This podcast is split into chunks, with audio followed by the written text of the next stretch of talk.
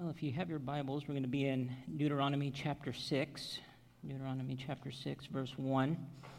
And while you're turning there, just kind of want to recap where we were last week. Last week we started in the book of Deuteronomy, and we started talking about, this story, this recounting that Moses gives to this new generation about how the previous generation missed out on the promised land. We recall that these spies brought back this bad report, and the people heard it, and their hearts melted with fear. And because of that, they rebelled against God. They believed that God wasn't going to do what he promised, that God wasn't going to bring them into the promised land. Their enemies were numerous. They were giant. Their cities were large and were fortified, and it just didn't seem like there was any way for them to win. And all they saw were the troubles that were around them. And we talked about the fact that if we're not careful, fear can begin to cripple our faith. If we allow it to, we can take fear and we can allow it to distort who God is, his character, the kind of person that God is. We can start to twist it and believe that God is for our harm and God doesn't really care. And fear can distort who God is. And if we're not careful, fear can cause us to spiral into unbelief and just a lack of faith. That really what we need to do is we need to stop and remember that God is in control. No matter what our situations, no matter what our trials, no matter what our difficulties, God is ultimately in control. And, there's always going to be trouble in our life. There's going to be things that pop up, storms that pop up in our lives. But we have to remember that no matter what, God is ultimately in control. And so now we find ourselves fast-forwarding ahead to Deuteronomy chapter 6. And in Deuteronomy chapter 6, we see Moses again talking to this new generation. And this time he's going through the commandments, these laws, these decrees. And we find ourselves this morning at the most important commandments. You see, Dietrich Bonhoeffer once said, "And if we ask how we are to know where our hearts are, the answer is just as simple. Everything which hinders us from loving God above all things and acts as a barrier between ourselves and our obedience to Jesus is our treasure and the place where our heart is." And this morning we're going to look at this greatest commandment and this most important commandment, to love God. And this text is filled to the brim with important things for us to think about in regards to what does it look like to love the Lord our God? What does it mean to love the Lord our God? Why is this so important for us? And so we're going to spend some time breaking down what it says in these first 9 verses of chapter 6. And it starts with this in verses 1 through 3. It says, "Now this is the commandment, the statutes and the rules that the Lord your God commanded me to teach you, that you may do them in the land to which you are going over to possess it, that you may fear the Lord your God and your son and your son's son by keeping all his statutes and his commandments, which I command you all the days of your life, and that your days may be long. Hear therefore, O Israel, and be careful to do them, that it may go well with you and that you may multiply greatly, as the Lord, the God of your fathers, has promised you, in a land flowing with milk and honey." And so in chapter 5, Moses is recapping the Ten Commandments. And he states here in chapter 6 why he is recapping these commandments, why he is sharing these commandments with the people. And there's different reasons for why he's sharing this. For starters, number one, he's sharing this is because they're to be obeyed. These commandments, these laws, these decrees, these are to be obeyed. And when the people would enter into the promised land, they were to live by these commandments. They were to apply them in their lives. Another reason for sharing these commandments is because these commandments, these decrees, gave them an opportunity to express their reverence for God. From one generation to the next, they would be able to look at this as a concrete way to show obedience. If we have these commandments, I can live out these things. I can live by these commandments. I can show obedience. It gave them an opportunity to live a life of obedience. We also see that by following these commandments and decrees, they would live a life that was more abundant. They would experience the fulfillment of God's promises. And he doesn't say, hey, if you follow these things, life is always going to be easy. But he said, life will go well for you. To me, it always just seems that life is so much better for us when we live in obedience to him. And today, I think we need to remember these things that Moses is writing, because I think we need to do the same thing. We need to go through, we need to read the Word of God. We need to read the Scripture, but not just read the Scripture, take the Scripture, hide it in our hearts, apply it in our lives, live it out, be obedient to what God calls us to. Listen to what Jesus says in John 14:21. Whoever has my commandments and keeps them, he it is who loves me. And he who loves me will be loved by my Father, and I will love him and manifest myself to him. So we can go into God's word, we can take God's word, we can apply it, we can live it out, we can be obedient to what God calls us to do, what he calls us to be, how he calls us to live. But then we go into verses 4 through 5, and it says this, Hear, O Israel, the Lord our God, the Lord is one. You shall love the Lord your God with all your heart and with all your soul, and with all your might. And so it seems like, okay, that's just a couple of small verses, but there's a lot there. This is what is known as the Shema. And the word Shema, it's a Hebrew word, and it means to hear, just as it starts out. Hear, O Israel, the Lord our God, the Lord is one. To this day, Jews will repeat these words twice a day, the Shema. Hear, O Israel, the Lord our God, the Lord is one. Love the Lord your God with all your heart, with all your soul, with all your might. And so let's go through these verses. We start with this word hear, Shema. And this word doesn't just simply mean listen. It carries with it an idea of paying attention to and obeying. Now, I remember hearing these words when I was a kid, and I know for sure I heard them from my dad several times when I was growing up. I know you can hear me, but you're not listening, and you're not obeying. I heard that several times when I was growing up, and you probably heard that when you were a kid, or maybe you've heard that as a grown-up.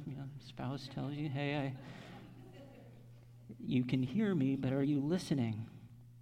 And that's what it means. It's this idea of listening and paying attention and obeying.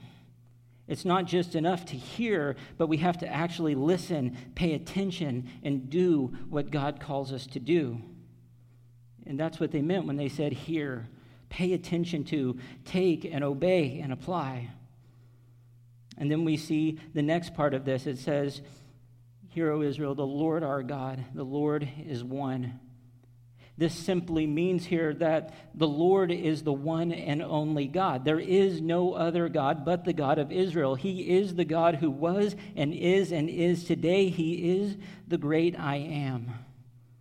This is a foundational text for pointing to a belief in monotheism, the belief in one God. The people of Israel were to give him their undivided loyalty. And this is important when you think about the fact that these people had come out of Egypt, a place with many gods, and many of their neighbors would be polytheistic or believe in many gods.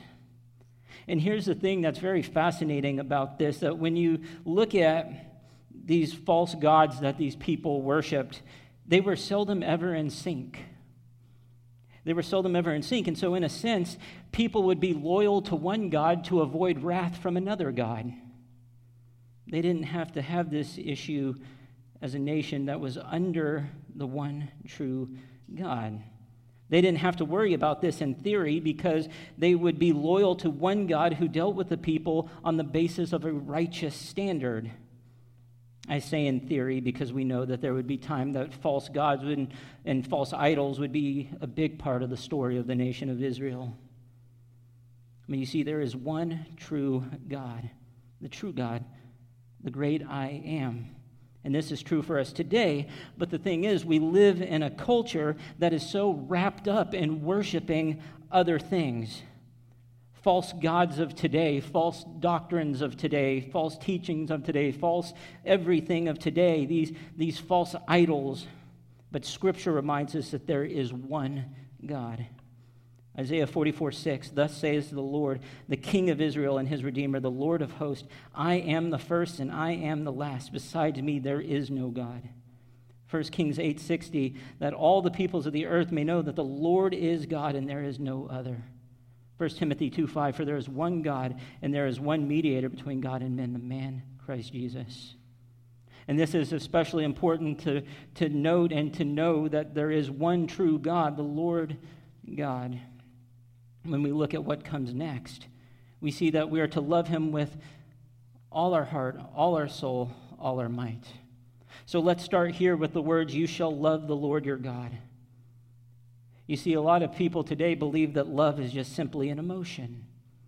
To feel love means to feel butterflies in your stomach and to just this feeling of, I like being around that person.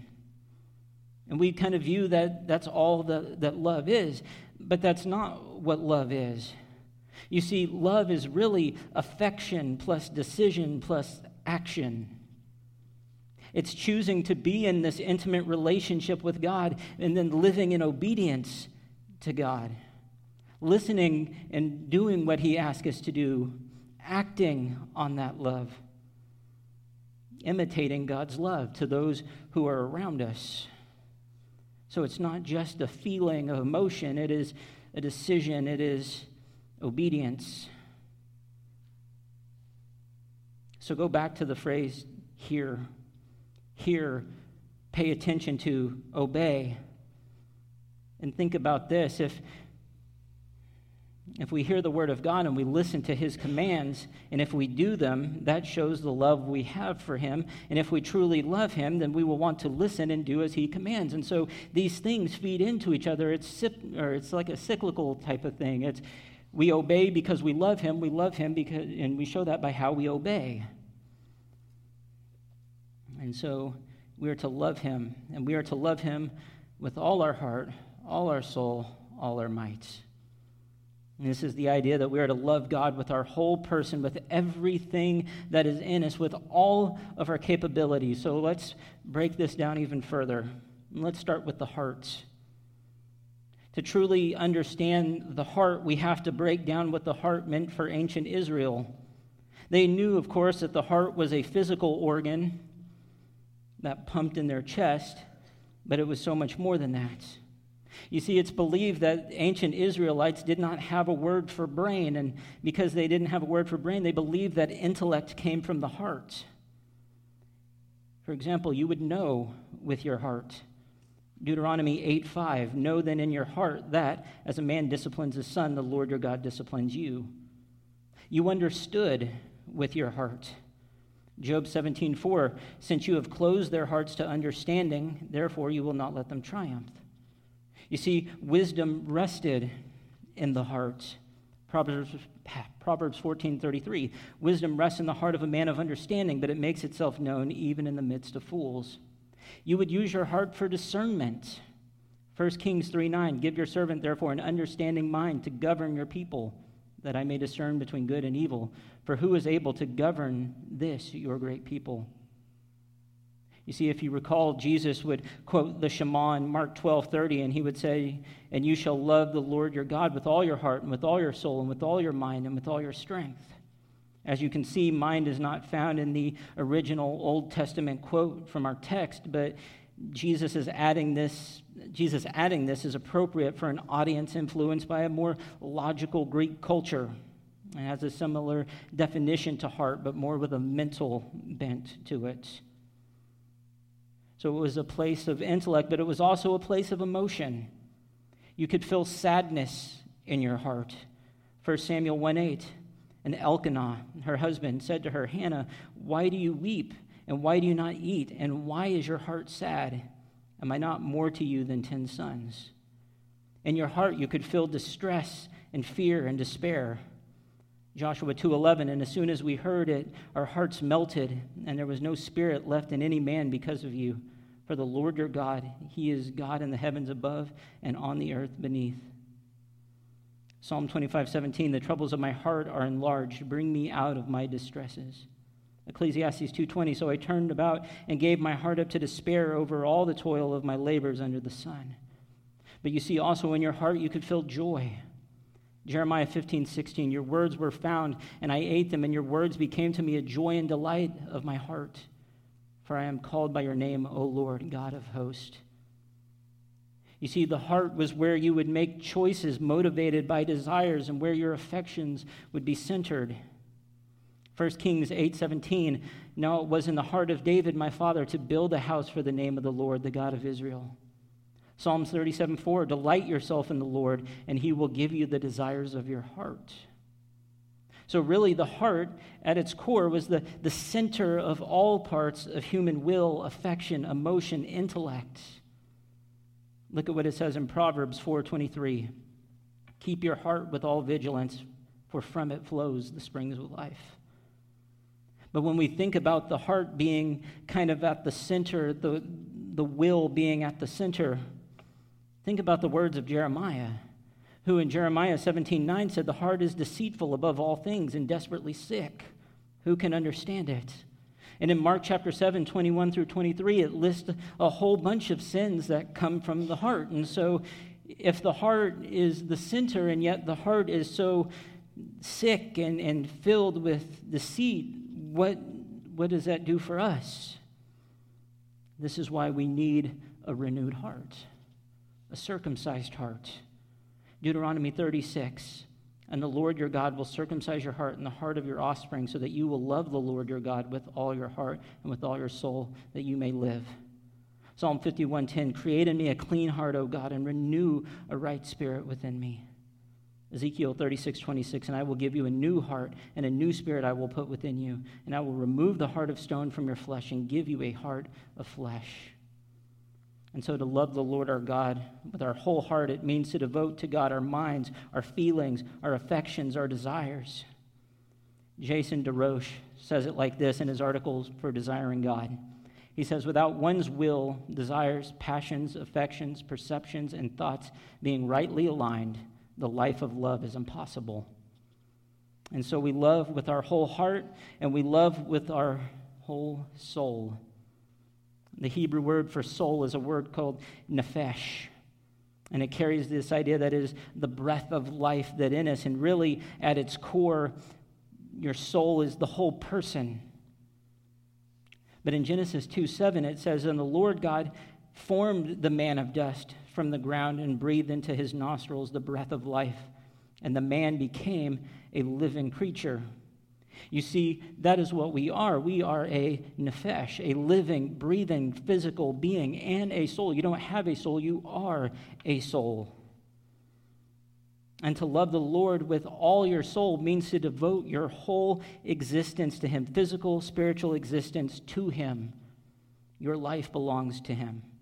Romans 12:1-2, I appeal to you, therefore, brothers, by the mercies of God, to present your bodies as a living sacrifice, holy and acceptable to God, which is your spiritual worship. Do not be conformed to this world, but be transformed by the renewal of your mind, that by testing you may discern what is the will of God, what is good and is acceptable and perfect. Your whole life and existence are to bring God praise and glory and to live for him.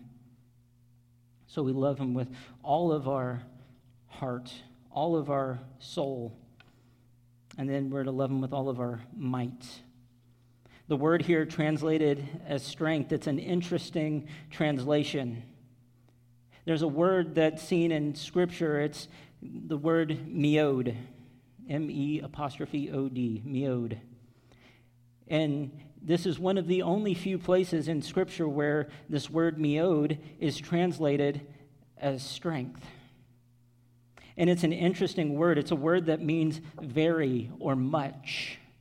And it's a word that's used to intensify other words. Examples for this, Genesis 1:31, and God saw everything that he had made, and behold, it was meod, good. It was very good. And there was evening, and there was morning the sixth day. Genesis 4:5, but for Cain and his offering he had no regard. So Cain was meod, angry. He was very angry, and his face fell. Genesis 7:18, the waters prevailed and increased meod greatly on the earth, and the ark floated on the face of the waters. And so this word, meod, it's muchness. And so really to love God with all of our might means to love God with all of our muchness, all of our capabilities, everything that we have to love him with. And I love how Bible Project summarizes this word. They say, loving God with all your meod means devoting every possibility, opportunity, and capacity that you have to honoring God and loving your neighbors as yourself. It is a call to love the one who made you with all the number of ways you can show to him. I also love how Bible Ref describes this word, saying, the effort and passion with which we love God, where the heart, soul, and mind direct how we feel and what we do, might is the force that determines the extent. And so are we doing that? Are we loving God with all of our heart, all of our soul, all of our might, with all of our muchness, with our whole person, everything that we are, every capability that we have? Are we loving God? He then continues in verse 6, and it says this, and these words that I command you today shall be on your heart. You shall teach them diligently to your children, and shall talk of them when you sit in your house, and when you walk by the way, and when you lie down, and when you rise. You shall bind them as a sign on your hand, and they shall be as frontlets between your eyes. You shall write them on the doorpost of your house and on your gates. So this greatest commandment, along with the other commandments, were to be written on the heart of the people.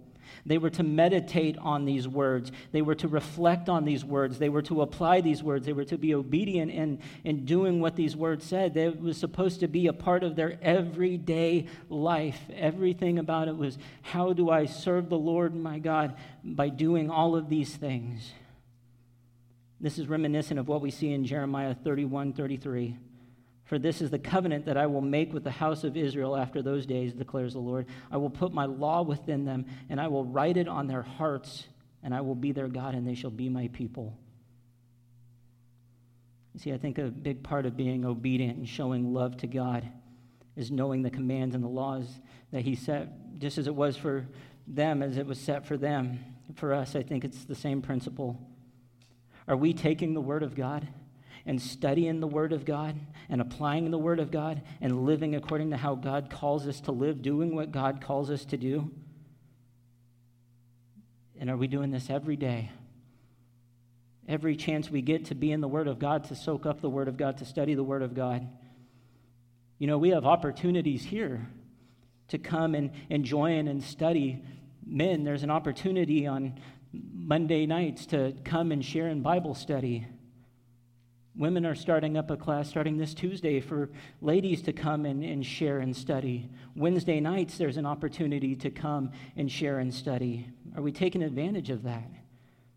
In our homes, are we studying God's word and being obedient to what God calls us to? And then there's another thing that's mentioned here. Not only are they to take it and apply it in their lives, or put it in their hearts and apply it, you know, put it in your hearts and live it out. But there's something else that's mentioned here. They needed to do the same thing by teaching their kids to do the same thing. They needed to teach their kids these commands as well. The kids needed to know these commandments. They needed to live by these same, commandments, these same decrees. And this was to be done throughout the whole day. You know, not just take 30 minutes, teach them this, and then go on. No, this was a thing that was throughout the whole day. And I love what Jack Deere says about this verse. He says, the moral and biblical education of the children were accomplished best, not in formal teaching period each day, but when the parents, out of a concern for their own lives as well as their children's, made God and his word the natural topic of a conversation which might occur anywhere and any time during the day. Now, I'm not saying it's wrong for you to set aside a part of your day to talk with your kids about the scripture, but I think what he's saying here in the text is this should be something that is natural in your home any time of the day, to just talk about God, to teach about God, to together have the word of God hidden in your heart. And I think what's important here is that We need to be teaching children the scriptures and training them up in righteousness. Proverbs 22:6, train up a child in the way he should go. Even when he is old, he will not depart from it. And you know why I think this is so important? Because your kids are paying attention. And your kids are listening. The question is, who are they listening to? Who are they learning from? And what are they learning from them? Man, there are so many voices screaming into the heads of kids today. So many voices, so many beliefs in the world today being poured out into the minds of kids. I can't imagine what it must have been like, or what it must be like to grow up in a social media age. There are so many voices. That's why we take so seriously what we do on Wednesday night here, teaching kids scripture, having them memorize the Word of God. Man, this isn't meant to be just done in church. No, this is meant to be done at home. Are you pouring into the life of your kids? Are you teaching them the Word of God? Because as I said, there are people that are teaching them. There are people that they are listening to. What are they learning? And then we continue on and we see that they were to take these words and not just apply them to themselves and not just to teach them to the kids, but they were to bind them on their hand as a sign that they would be frontlets between their eyes, and they were to write them on the doorposts of their house and gates. And it's interesting when reading this, because a lot of people don't know, is this meant to be taken literally or figuratively? We know that it was taken literally when you look at, you know, the New Testament. We see this as the basis of the wearing of phylacteries. They were small containers, the leather containers that held parchment with scripture on them. We would see the religious leaders wearing these in the New Testament in Matthew 23:5. They do all their deeds to be seen by others, for they make their phylacteries broad and their fringes long. It's not uncommon today to find in the home of an Orthodox Jew to have a small box attached to the doorpost with scripture quotations in it. And again, this just carries the idea of everything in your life is to be fully pledged to His Word, to live the way He calls us to live, to follow His commands and His decrees. And so here's the question for us this morning. Are we listening to what the Word of God tells us? Are we following the commands and decrees of our Lord? Are we giving Him our whole life? Are we showing love for our God with all of our heart, all of our soul, all of our mind, all of our strength? R.A. Torrey once said it like this: if loving God with all our heart and soul and might is the greatest commandment, then it follows that not loving Him that way is the greatest sin. But our answer, if we're honest, is not really. I want to love the Lord with all my heart, with all my soul, with all my might. But maybe you're here this morning and you're thinking it just feels impossible. And I think in a way it's right for it to feel impossible because we know the truth about ourselves. There's this sinful nature that lives inside of us, this dual nature. We want to do good. We want to love the Lord with everything that we are. And yet we have this sinful nature in us that keeps seeming to overpower us. We want to do good, but we keep finding ourselves falling short. One of my favorite people in Scripture is the Apostle Paul, and I've told people this. Part of the reason I love the Apostle Paul is I just love his transparency. I love his heart and the way that he is so transparent about what God has done for him and why he needed God to do what He has done for him. And one of the most familiar examples of this is in Romans 7:15 through 20, when he says, "For I do not understand my own actions. For I do not do what I want, but I do the very thing I hate. Now, if I do what I do not want, I agree with the law that it is good. So now it is no longer I who do it, but sin that dwells within me. For I know that nothing good dwells in me, that is, in my flesh. For I have the desire to do what is right, but not the ability to carry it out. For I do not do the good I want, but the evil I do not want is what I keep on doing. Now, if I do what I do not want, it is no longer I who do it, but sin that dwells within me." See, we're a lot like Paul. We have this desire to do good, and yet we keep finding ourselves falling short. And Paul would tell you it was by his mercy and grace that he was able, it was by God's mercy and grace that he was able to do everything that God called him to. But I think this is why it's so important that we hide the Word of God in our hearts. That we take the Word of God, we study the Word of God, we memorize the Word of God, we hide it in our hearts so that we can live by His Word. That when that sinful nature is knocking at our door, we can remember the words of Psalm 119:11. I have stored up your Word in my heart that I might not sin against you.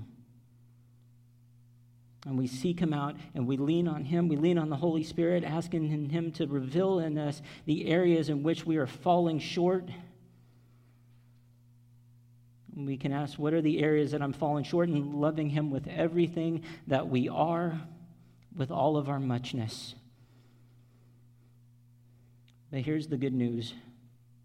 When we do fall short, with the sinful nature that is in us, we can look at what God has done for us. Last week we talked about remembering that God is in control. God provides. One of the greatest things He provided for us was a gift of reconciliation through His Son, through the work of His Son on the cross, the blood that was shed. Romans 5:8, but God shows His love for us in this. While we were still sinners, Christ died for us. That gift we do not deserve has been given to us. I'm going to ask the worship team to come up this morning. And maybe you are here this morning and you have not been able to say that you love Him with all your heart, all your soul, all your might, because you have never actually given your life to Him. You've never come before Him and received that gift in which we do not deserve. And you can do that this morning. You can give your life to Him this morning. And Paul tells us how in Romans chapter 10, verses 9 through 13, because if you confess with your mouth that Jesus is Lord and believe in your heart that God raised Him from the dead, you will be saved. For with the heart one believes and is justified, and with the mouth one confesses and is saved. For the Scripture says, everyone who believes in Him will not be put to shame. For there is no distinction between Jew and Greek, for the same Lord is Lord of all, bestowing His riches on all who call on Him. For everyone who calls on the name of the Lord will be saved.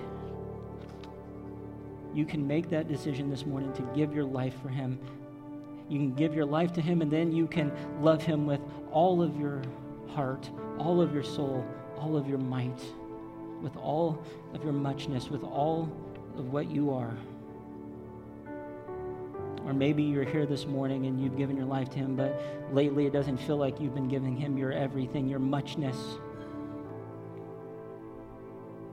This morning you can lay all those things at His feet. And so if you're here this morning and you've never made that decision to follow Him, you could write it on your Connect cards. I'd love to pray with you. Maybe you just need to spend some time in prayer. I'd love to pray with you about that as well. But let us follow what Moses told the people here. Love the Lord our God with all of our heart, all of our soul, all of our might. Take these words of God. Take His Scripture. Take His Word. Apply it to our lives. Obey what they say. Teach those around us. Teach our kids. Teach our co-workers. Teach our friends the Word of God. And let us live it out. If you have a decision to make this morning, I pray that you would do so as we stand and we sing together.